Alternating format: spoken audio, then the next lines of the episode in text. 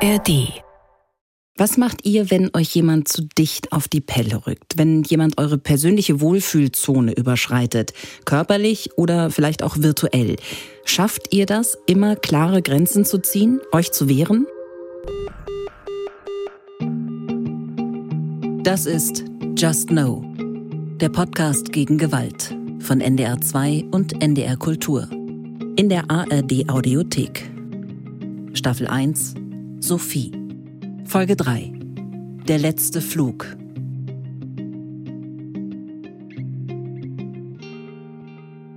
Ja, jedenfalls war es gestern total strange dann den ganzen Abend und dann dachte ich mir nur so, ah, eigentlich will ich nicht, dass du im Juli nochmal herkommst.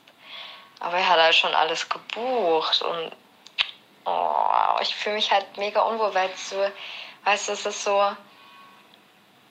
ich weiß nicht, was er von mir will. Ich glaube schon, dass er mich wirklich sehr mag. Ich weiß noch nicht auf welcher Ebene. Und dann tatscht er mich die ganze Zeit an und dann. Und ich will es aber einfach wirklich nicht. Ich will es einfach nicht. Aber ich kann ihm ja nicht sagen, äh, lass bitte die Finger von mir, kannst du mich nicht anfassen.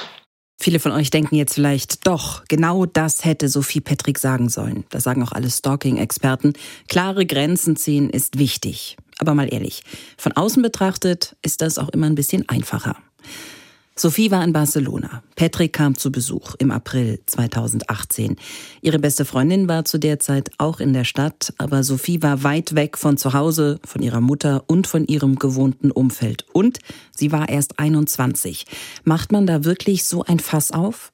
Sie fand ihn ja auch nicht komplett bescheuert. Sie wollte einfach nur nicht angetatscht werden und ein bisschen Raum für sich. Aber sie hat Patrick ja ein paar Monate später klargemacht, dass sie keinen Bock auf ihn hat, worauf er nach Hause geflogen ist und sich nie wieder gemeldet hat. Auf jeden Fall nicht persönlich oder für Sophie erkennbar. Er hat sie heimlich verfolgt, gejagt, eingeschüchtert und terrorisiert. Sophie weiß, dass jemand hinter ihr her ist, aber sie weiß nicht wer. Sie kann ihn nicht sehen, sie kann ihn nicht finden.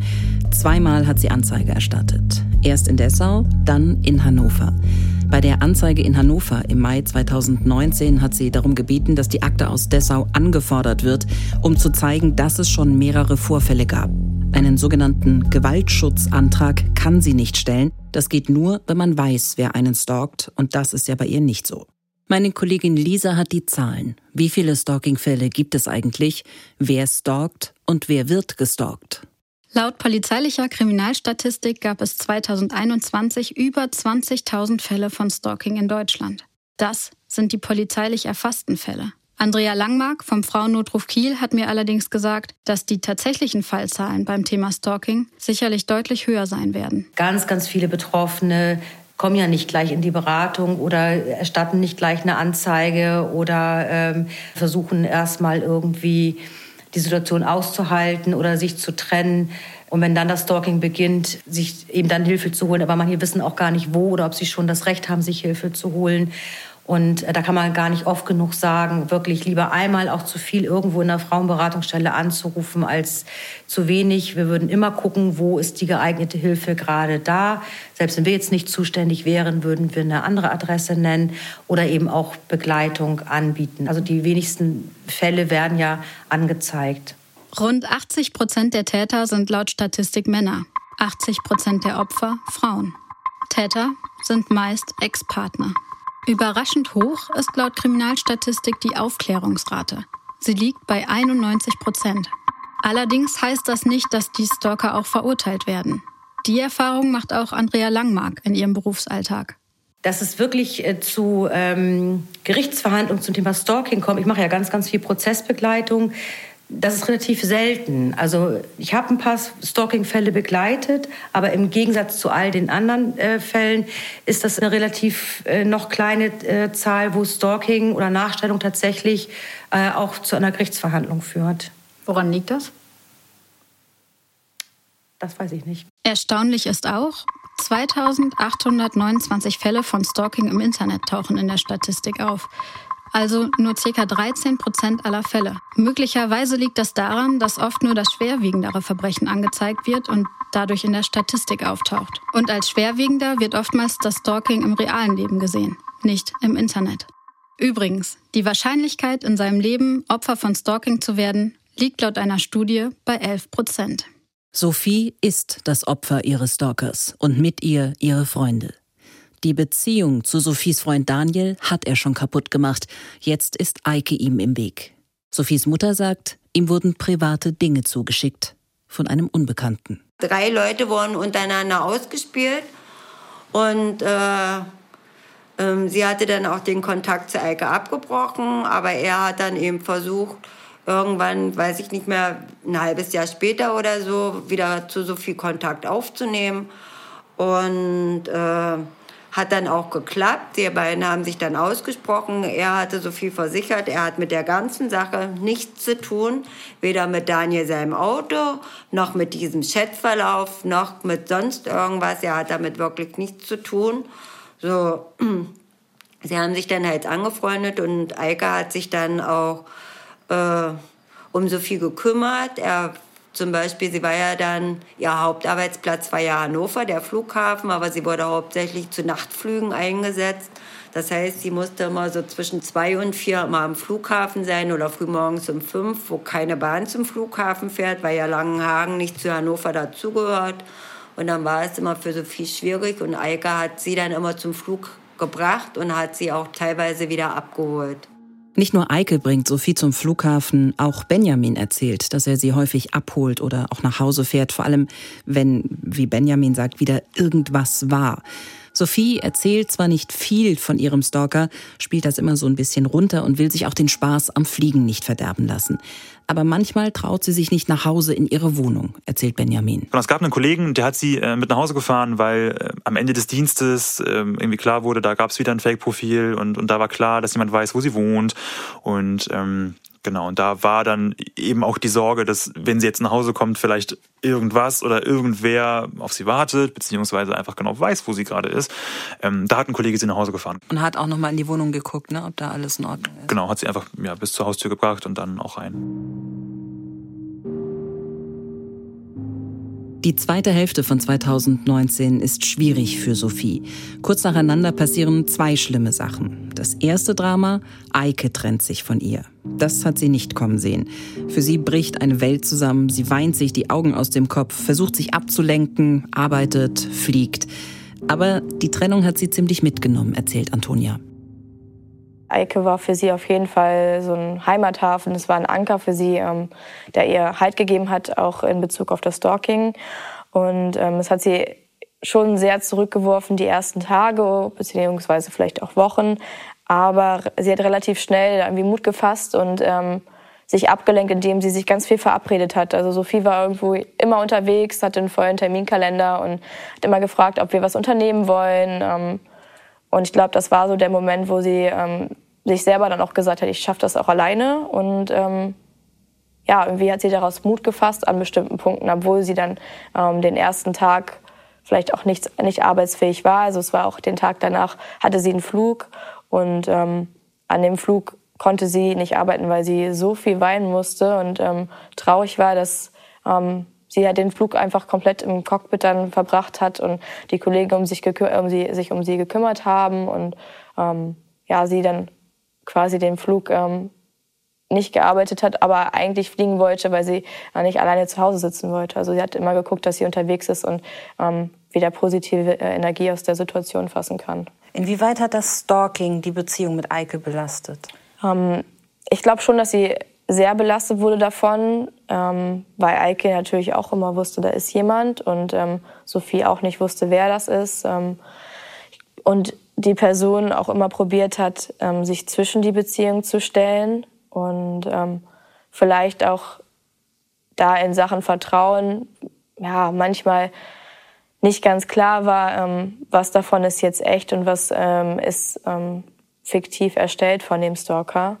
Ähm, ja, und deswegen war es auch so ein Rückschlag, als dann die Trennung kam. Ende September 2019 die nächste Katastrophe für Sophie. Thomas Cook, ihr Arbeitgeber, meldet Insolvenz an. Ich weiß gar nicht, äh, an welchem Punkt uns das gesagt wurde, aber ähm, da kam halt dann diese E-Mail und dann in den WhatsApp-Gruppen und Telefonate, jeder irgendwie angerufen und hast du schon gehört und wie geht's jetzt mit uns weiter? Ähm, wir werden nicht bezahlt, kamen ja ganz viele Punkte zusammen und ähm, ja, wir haben uns gerade in diese Fliegerei reingefunden. Wir waren in Hannover nicht so viele ähm, Flugbegleiter und Piloten, deswegen waren wir wie so eine kleine Familie, alle total zusammengewachsen. Man hat sich jedes Mal gefreut und ähm, da ist irgendwie dieser Traum vom Fliegen zusammen ist dann in dem Moment vorerst zerplatzt. Nach dem Schock versuchen Antonia und Sophie irgendwie das Beste aus der Situation zu machen, wollen optimistisch bleiben, setzen darauf, dass es schon irgendwie weitergehen wird. Hier ist eine Sprachnachricht. Wo seid ihr? Äh, wir sind in der Entsorgungsgalerie. Wir laufen dann jetzt in Richtung Bahnhof und dann kommen wir entgegen, dann können wir uns da treffen. Genau, dann, das war dann schon, wann war das? Im Dezember Ah, genau, der letzte Flug war am 30. November. Mhm. Genau, und im Dezember ist sie dann zum, ähm, nach Wien geflogen. Und immer, wenn wir Flieger von Thomas Cook gesehen haben, die wurden ja inzwischen umgestrichen, ne, haben wir uns die Bilder geschickt. Und dann kamen traurige Smileys. Und dann kommt der Tag, an dem die beiden das letzte Mal gemeinsam im Flieger sind. Das Gefühl der Klassenfahrt, das sie zu Beginn der Ausbildung hatten, lebt wieder auf. Auf diesem Flug haben wir eigentlich alles gemacht, was wir uns vorher noch nicht getraut haben zu machen, beziehungsweise immer auf Bildern gesehen haben bei anderen. Ähm, sei es oben in diese Overhead-Locker äh, reinlegen und Bilder machen, reinzuklettern, wo man Angst hat, dass das Flugzeug auseinanderbricht, wenn man zu schwer ist. Ähm, wir haben irgendwelche Videos aufgenommen, also ähm, einfach um jede, ähm, jeden einzelnen Moment festzuhalten. Wir haben Kekse gebacken auf diesem Flug. Wir haben eigentlich alles gemacht, äh, was man nicht machen sollte und was vielleicht nicht ganz professionell ist. Aber ich glaube, auch die ähm, Passagiere wurden von dieser Energie äh, angesteckt. Und wir hatten auch eine ganz tolle Crew, ganz tolle Kollegen an Bord, die äh, da mitgezogen haben. Und ja, wir, wir, waren halt wie so eine kleine Familie, die äh, Weihnachten im Flieger gefeiert hat. Also es war echt der beste Flug, den wir, den wir zusammen hatten, ja. Sophie bewirbt sich bei anderen Fluggesellschaften, will auf die Langstrecke, wird abgelehnt. Für sie bleiben noch zwei Optionen. Eine wird's. Krass. Das können wir uns mal anhören. Ja, gerne. Von ihrer Bewerbung erzählt sie Antonia in einer Sprachnachricht. Hallo ihr süßen Mäuse, erstmal einen wunderschönen vierten Advent wünsche ich euch. Das war kurz Und jetzt bin ich endlich mal in der Lage, euch zu erzählen, wie das Assessment am Freitag bei Auer war. Was ist Auer? Äh, aus den Airlines. Ah, okay. Ja, wir haben äh, Sprachnachrichten bekommen von ihr. Wir hatten zu dritt, wir waren drei Mädels am Ende, die in Hannover dann noch stationiert waren. Ähm, und halt, wir sind immer mehr zusammengeschweißt Richtung Insolvenz hin, haben immer mehr zusammen gemacht. Und dann haben wir uns immer ähm, ja, up to date gehalten über unseren WhatsApp-Chat. Danach gibt es dann ein erstes Einzelinterview, das dauert so um die zehn Minuten. Also wir haben dann quasi gemeinsam ähm, uns gestärkt bei den Bewerbungen und ähm, gehofft, dass die Bewerbungsverfahren gut laufen, dass dieser Traum weitergeht. Vielleicht nicht mit Thomas Cook, aber ähm, vielleicht woanders und gemeinsam. Und das war auch für Sophie die Chance, einmal Langstrecke zu fliegen, weil das war ihr großer Traum, noch mehr zu sehen. Weil von Hannover aus ist man ja nur die Kurz- und die Mittelstrecke geflogen. Also ja, Europa, ähm, Spanien, Mallorca, all diese Inseln. Geht es weiter, wird man in Dreiergruppen eingeteilt. Das heißt genau, wie es abläuft. aber erstmal ziemlich lange Wartezeit. Dadurch, dass Sophie halt gerne die ganze Welt auch sehen wollte, war Austrian Airlines für sie die große Chance, Langstrecke zu fliegen, ähm, interkontinental, da ganz viele Ziele zu sehen und noch mehr Menschen kennenzulernen. Ja, und ich glaube, da wurde dann halt auch wieder neue Energie gefasst und es war total schön. Rollenspiel, halt auch zu dritt und mit drei oder vier Recruitern. Die sitzen halt so in der nachgebauten Kabine und dann soll man halt so einen Flug simulieren. Und dann kam irgendwann äh, das Bild mit ähm, der Boardingcard. Es gibt manchmal mal so Boardingkarten, willkommen an Bord, wenn man ähm, angenommen wurde. Ob man halt schwimmen kann. Ja, ich glaube, das war für sie ähm, einer der schönsten Momente ihres Lebens, weil von der Insolvenz zu einem neuen Start, der vielleicht noch weiter hinausgeht. Ähm, ich glaube, was Besseres kann man sich da gar nicht wünschen. Also ähm, sie war voller Vorfreude. Auf der einen Seite ähm, hatte sie natürlich ein weinendes Auge und ein lachendes Auge, weil sie noch mehr sehen konnte, aber auch nach Wien hätte ziehen müssen. Und es hieß für sie natürlich, das, was sie sich gerade in Hannover neu aufgebaut hatte, hinter sich zu lassen. Ja, genau. Ich glaube, das war für sie auch sehr schwer, weil sie dann noch weiter von der Familie und von den Freunden, die sie hier hatte, ähm, ja, weg gewesen wäre. Aber sie hätte natürlich wieder das, was ihr Ziel war, äh, erreicht, noch mehr zu sehen von der Welt. Oh, Antonia, vielleicht möchtest du dich ja doch auch noch bewerben. Also die Chancen sind auf jeden Fall sehr gut und ich muss sagen, ich bin auch super happy und habe mich auch schon entschieden, dass ich das machen werde. Und dann kam irgendwann dieses Ticket rüber, ich hab's geschafft. Sie hat auch gar nicht überlegt, für sie stand dann schon fest Wien. Sie hat sich so gefreut, sie hat sich, für mich war es so ein bisschen, sie geht in ein anderes Land. Und dann hat sie immer zu mir gesagt, Mama, Mama, geh doch mit mir mit. Sophies Traum wird wahr. Sie darf im Februar starten, endlich Langstrecke. Sie geht davon aus, dass sie jetzt die Welt sehen wird. Sie macht ein Foto vom Willkommensticket von Austrian Airlines und postet es. Über das Ticket, das Foto in den sozialen Medien, erfährt Patrick, dass Sophie bald von Hannover nach Wien ziehen wird. Also weiß er, dass es für ihn immer schwieriger wird, sie zu überwachen. Ab Anfang Dezember ist Sophie fast ausschließlich in Dessau bei ihrer Mutter. Was soll sie auch in Hannover? Der neue Job fängt erst im Februar an. Und dann war ja auch der Tag, wo sie sich auch von ihren Freunden noch mal verabschieden wollte. Und dann habe ich immer noch zu ihr gesagt, musst du unbedingt noch mal nach Hannover fahren, weil sie hatte am, ab Montag gingen ihre ganzen Arztuntersuchungen los. Und aber Sophie, ich auf der einen Seite habe ich es verstanden, ja, sicher, man will sich noch mal von seinen Freunden verabschieden. Sie wollte noch mal gerade von Benjamin, weil es ihr Lieblingskollege war, und äh, von ihren Mädels. Auf der anderen Seite habe ich mir mal gedacht, ob das alle so machen würden. Ja, aber Sophie war halt so ein Mensch und deshalb habe ich sie dann, habe ich gesagt, na ja. Und sie hat dann immer zu mir gesagt, Mama, ich bin auch am Sonntag wieder da.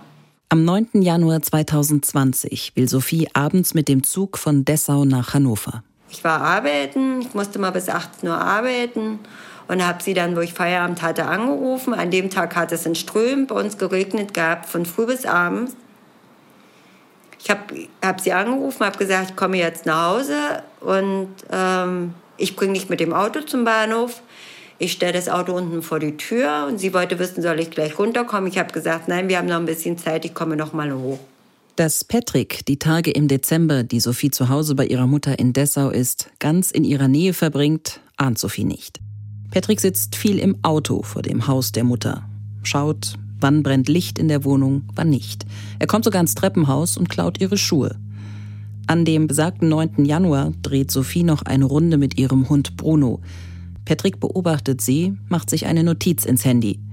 17.49 Uhr los, 18.12 Uhr zurück. Ja, und ich habe sie dann zum Bahnhof gefahren, bei um 19.24 Uhr oder so, weiß ich auch nicht mehr so genau, müsste ich nachgucken, ist der Zug nach Hannover gefahren. Sie hat mir dann auch eine Nachricht, ich habe ihr immer gesagt, schick mir eine Nachricht, wenn du angekommen bist. Das hat sie auch gemacht. Patrick weiß, dass Sophies Mutter sie zum Bahnhof bringt. Dazu muss er ihnen nicht hinterherfahren. Er muss nur auf sein Handy schauen. Der GPS-Tracker, den er vor ein paar Monaten am Auto der Mutter angebracht hat, zeigt ihm das Ziel. Es ist nicht der einzige GPS-Tracker, den Patrick im Einsatz hat. Dazu später mehr. Er kauft mindestens zwei Stück. Einen im April, einen im Oktober 2019. Da dem Angeklagten die reine Observation der Geschädigten sowie deren Schädigung unter anderem durch die Erstellung von Fake-Profilen nicht länger ausreichte, fasste er überdies den Plan, die Geschädigte für ihr Verhalten körperlich zu bestrafen und letztendlich zu töten, so dass er mit der Besorgung der hierfür benötigten Utensilien begann. Nach dem Mord an Sophie wird klar, wie lange Patrick schon mit dem Gedanken gespielt haben muss, sie zu töten. Im Urteil sind seine Einkäufe aufgelistet. Und nochmal kurz zur Einordnung. Im Juli 2018 hat Patrick Sophie noch in Barcelona besucht. Im Januar 2020 tötet er sie. In diesem Sinne kaufte er bereits am 24. August 2018 bei Amazon einen Elektroschocker. Am 27. August 2018 ein 17-teiliges Dietrich-Set. Am 6. Mai 2019 einen Kreisschneider für Glas am 5. September 2019 zwei und am 20. September 2019 ein Verteidigungsspray Pfeffer K.O. Jet und am 8. Oktober 2019 einen Nothammer. Im Anschluss hieran besorgte er sich für die endgültige Umsetzung seines immer weiter gereiften Tatplans die Tötung der Geschädigten, am 20. November 2019 bei Amazon ein Klappmesser, am 7. November 2019 bei Decathlon in Hannover eine Sturmhaube sowie für die Entsorgung von seiner bei der Tatausführung getragenen Kleidung und etwaigen weiteren Gegenständen nach der Tat am 11. November 2019 Schwerlastabfallsäcke bei DM in Hannover. Neben dem Erwerb von den oben genannten Werkzeugen für ein Einsteigen in eine Wohnung fertigte der Angeklagte auch eine Wohnungsskizze von der Wohnung der Geschädigten in Hannover an und schrieb zur Vorbereitung seiner Tat eine Liste, auf der er unter anderem folgende Gegenstände vermerkte. Brecheisen, Glasfolie, Leiter, Draht und Spanner oder Silikonspray, Skihose zweimal, Maleranzug, Nummernschild, Kerze, Böller und Spiritus. Diese Anschaffungen, zum Teil ja auch schon lange vor dem Mord, machen es einem schwer zu glauben, dass Patrick nur mit Sophie reden wollte, wie er sagt. Patrick ist zwölf Jahre älter als Sophie, legt viel Wert auf sein Äußeres. In der Schule ist er zweimal sitzen geblieben und hat dann Abi gemacht. Er studiert erst Wirtschaftsmathematik, das ist aber nichts für ihn. Er bricht ab und wechselt zu Wirtschaftswissenschaften. Um Kosten zu sparen, zieht er wieder zu seinen Eltern nach Dessau. Sie teilen sich Küche und Bad, aber bekommen offenbar nicht so richtig viel voneinander mit. Ab und zu macht er mit seinem Vater Sport, sonntags essen sie zusammen. Ansonsten hat er sein eigenes Reich im ersten Stock. Die Mutter macht ihm die Wäsche. Über das Leben des Täters steht auch etwas im Urteil. Diese Beobachtungen und Aktivitäten des Angeklagten nahmen einen großen Teil seines Lebens ein und führten auch dazu, dass er sich immer mehr von seinen Eltern zurückzog. Er erzählte seinen Eltern immer weniger von sich und auch das gemeinsame Trainieren mit dem Vater an von diesem selbstgebauten Trainingsgeräten schlief letztendlich ganz ein. Lediglich das gemeinsame sonntägliche Mittagessen mit den Eltern des Angeklagten fand weiterhin konsequent statt. Seine im Elternhaus lediglich von ihm bewohnten Zimmer ließ er immer mehr verwahrlosen. Eine Freundin hat er damals nicht. Zweimal war er in einer Beziehung, aber nur kurz. Jetzt gibt es sowas wie eine platonische Freundin. Sie fahren immer mal zusammen weg. Später wird klar, er konnte sich wohl auf nichts Festes einlassen. Sophie war immer in seinem Kopf. Und später wird auch klar, es ist nicht das erste Mal, dass Patrick Grenzen überschreitet und deutlich in die Privatsphäre eines anderen Menschen eindringt. Auf seinem Computer finden die Ermittler unter anderem Auszüge eines Tagebuches einer Ex-Freundin. Und vor Gericht gibt Patrick zu, dass er Zugang zu den Chats einer guten Freundin über WhatsApp Web hatte.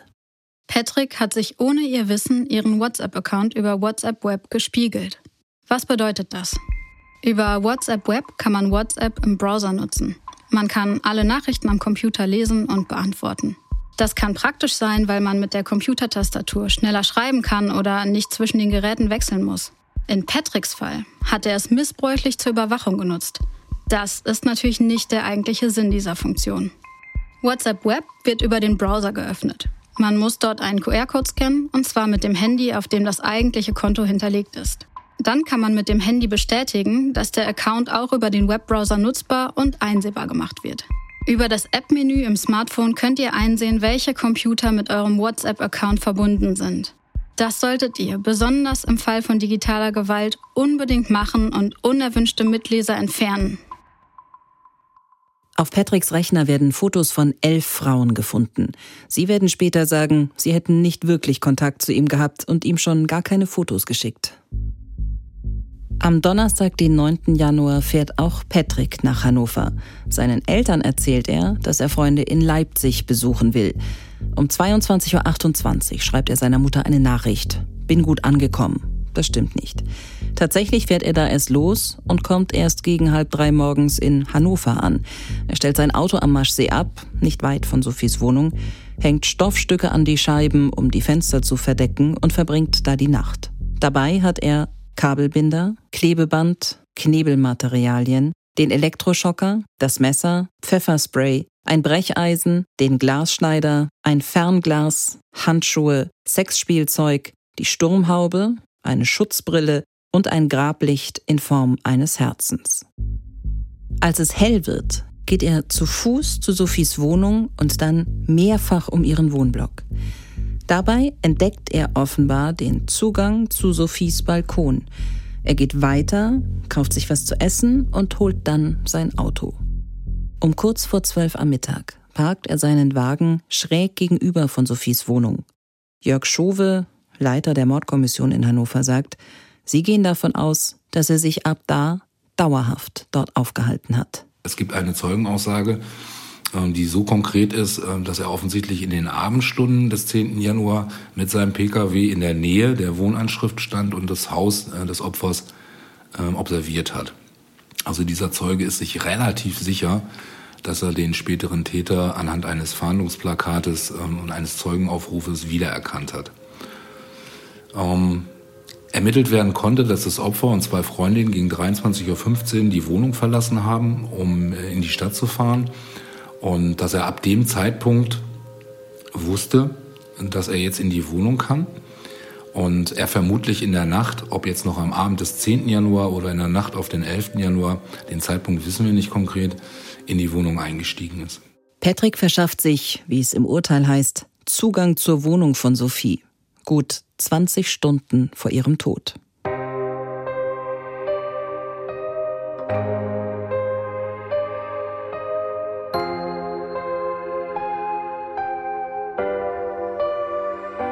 Das ist Just Know, der Podcast gegen Gewalt. In der nächsten Folge will Sophie in Hannover ihren Abschied feiern. Patrick beobachtet sie. Sophies Freundinnen kommen, sie gehen aus. Patrick, wie gesagt, bricht in die Wohnung ein und versteckt sich im Zimmer der Mitbewohnerin. Sophie kommt zurück, geht wieder, Patrick bleibt. 20 Stunden wartet er und lauert. Die nächste Folge gibt es jetzt schon in der ARD Audiothek, der Audio-App der ARD. Wenn euch der Podcast gefällt, dann erzählt euren Freundinnen davon, damit viele Menschen ihn kennenlernen. Just Know ist ein Podcast von NDR 2 und NDR Kultur. 2023. Und von mir auch noch ein Podcast-Tipp. 1981 in Bayern. Die damals zehnjährige Ursula wird entführt. Der oder die Täter fordern von den Eltern Lösegeld. Zu einer Übergabe kommt es nicht und kurze Zeit später wird Ursula gefunden, erstickt in einer vergrabenen Kiste im Wald. 30 Jahre später wird ein Verdächtiger für die Tat verurteilt, aber der Bruder von Ursula hat große Zweifel, ob da der Richtige im Gefängnis sitzt. Entführt. Katja Peisen-Petersen hat den Fall recherchiert und alle Folgen findet ihr in der ARD Audiothek.